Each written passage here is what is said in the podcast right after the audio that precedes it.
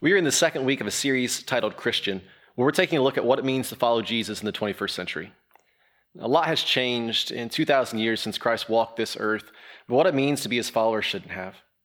Yet, amid those 2,000 years, very subtle, maybe even unnoticed changes have led Christianity a little off course from what Jesus had in mind. It's reminiscent of uh, a facet of aviation. For every uh, single, likely unnoticed degree that you fly a plane off course equates to missing your landing target by 92 feet for every mile you fly. Or think of it this way on a flight from JFK to LAX, one degree off for the duration of that cross country flight would be catastrophic and land you about 40 miles out in the Pacific Ocean. I doubt any of us would deem that acceptable. And just as hard as it is to recognize being just one degree off while flying at 30,000 feet, it is hard to recognize the one degree changes that have happened in Christianity over the past 2,000 years. It's my hope that this series will make uh, the changes and correct course back to what it means to be a Christian, to really be a follower of Christ.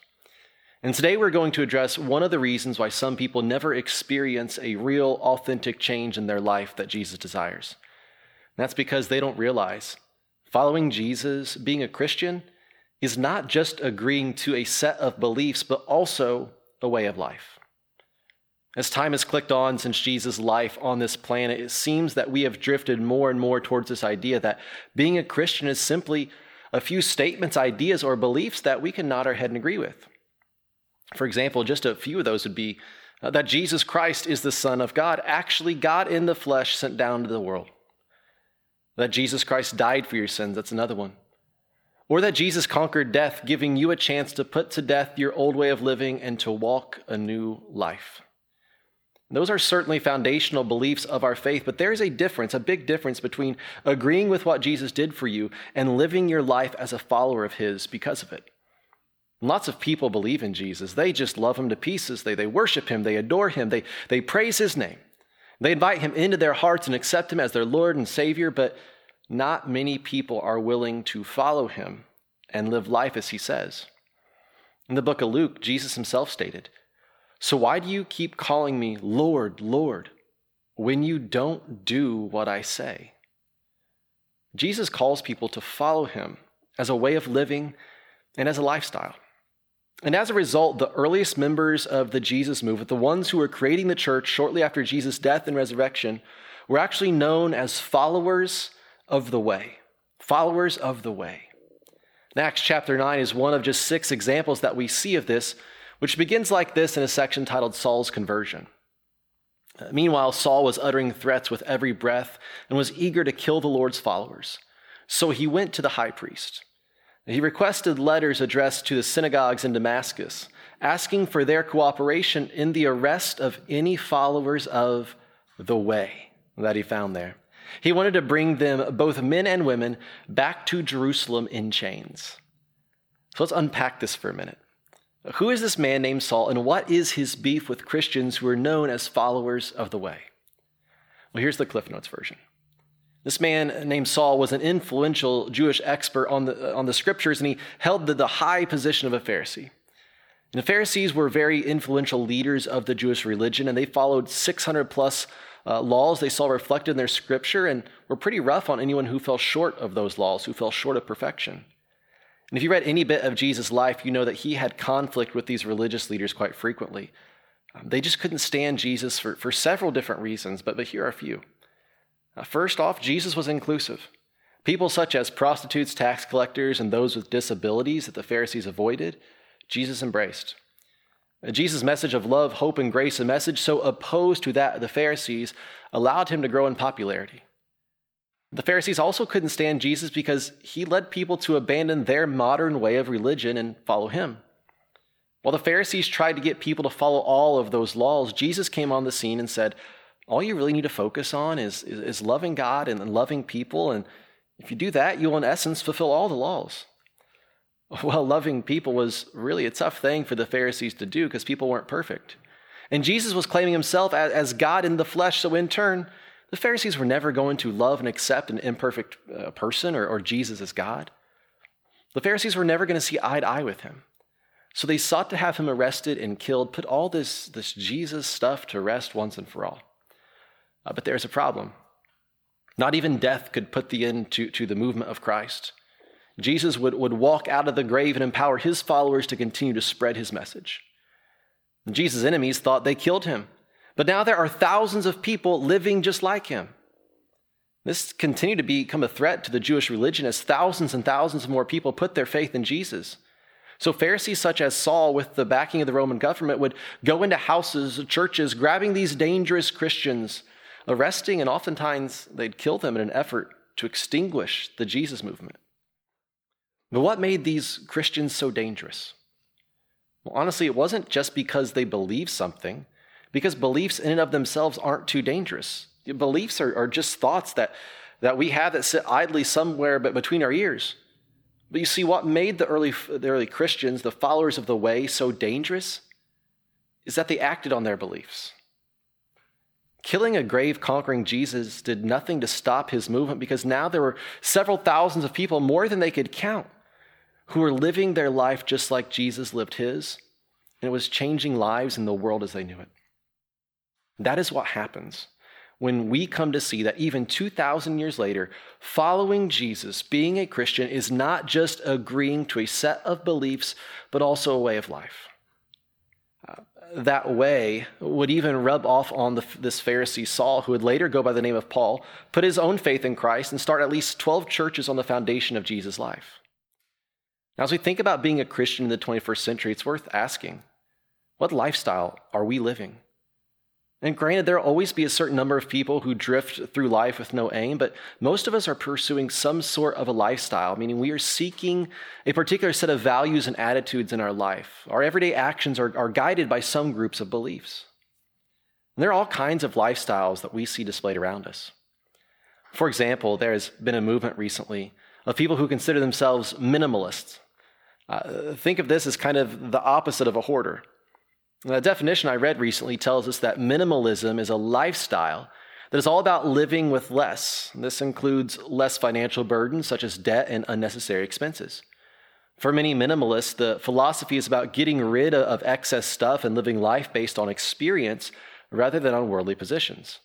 Minimalism, it's, isn't it so lovely that, that common sense now has a name?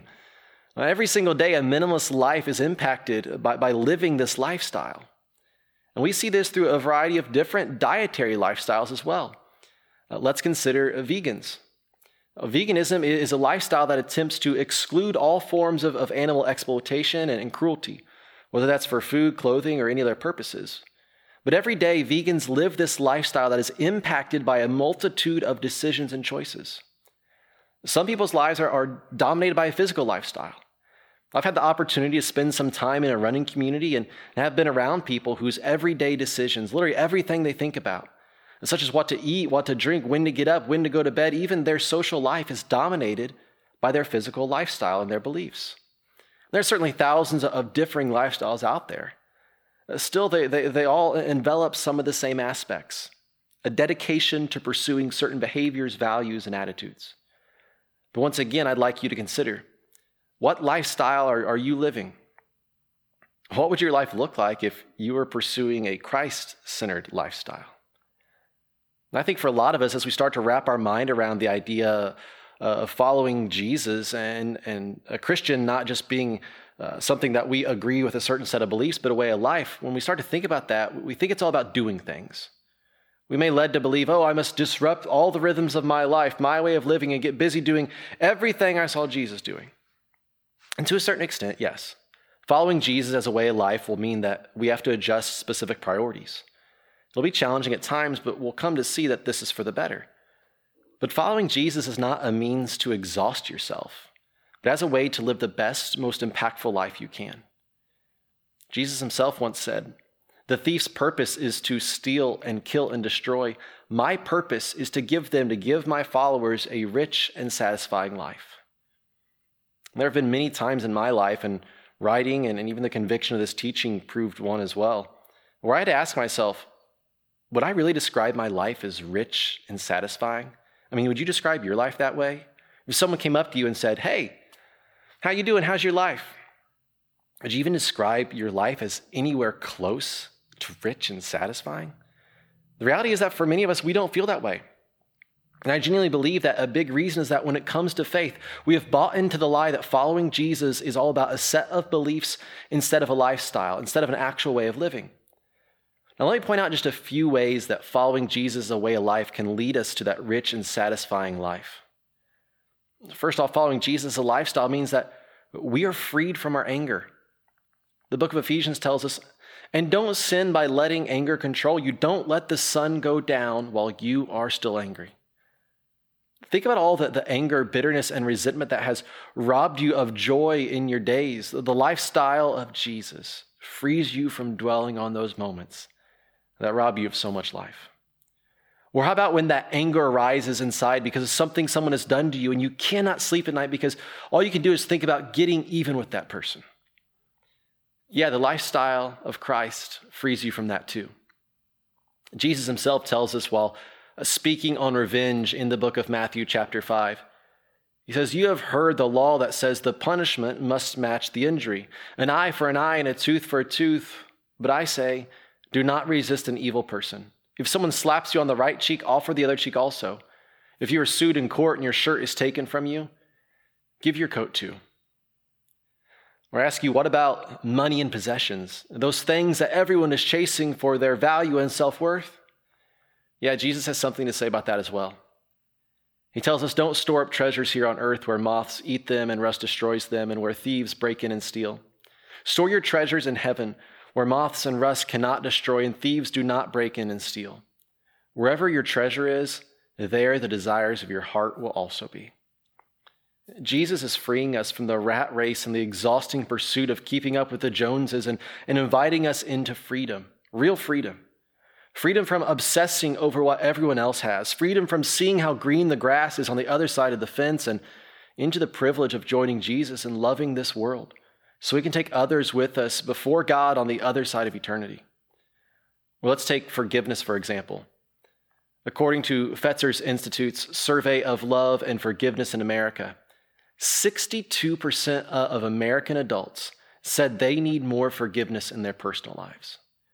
I don't blame them because a lack of forgiveness and harboring bitterness can lead to increased anxiety, depression, elevated blood pressure, vascular resistance, decreased immune response, and and tragic outcomes to our physical bodies. But forgiveness is something that we will pursue when we are living a lifestyle of following Jesus. About halfway through Jesus' ministry, one of his disciples, Peter, came up to him and said this. It says, Then Peter came to him and asked, Lord, how often should I forgive someone who sins against me? Seven times? He thought he's being generous, but Jesus says, No, not seven times, but 70 times seven. Now, Jesus isn't giving an actual number here, but is exaggerating the point of unlimited forgiveness. And why would Jesus ask us to pursue endless forgiveness?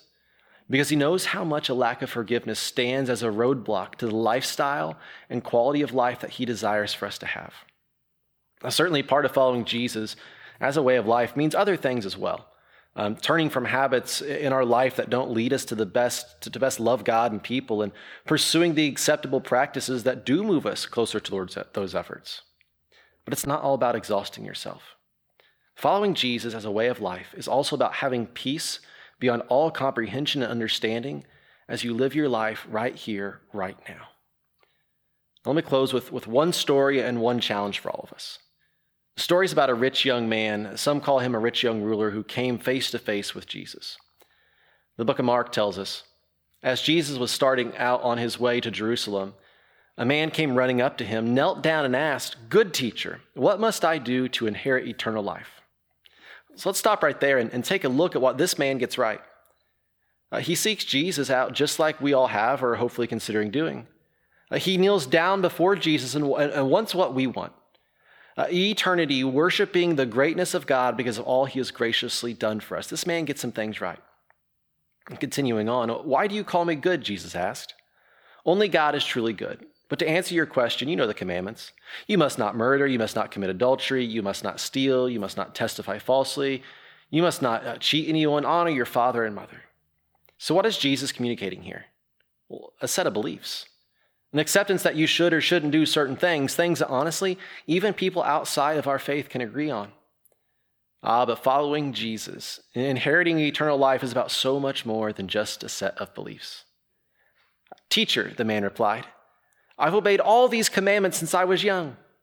Right? No problem, the rich young man says. I live my life by the red tape. Those are the beliefs that I can get behind Jesus. Verse 21 looking at the man, Jesus felt genuine love for him. There's still one thing you haven't done, he told him. Go and sell all your possessions and give the money to the poor, and you will have treasure in heaven. Then come follow me. At this, the man's face fell, and he went away sad, for he had many possessions. What did this man get right? He lived his life with a set of beliefs. That's a good starting point. What did this man get wrong?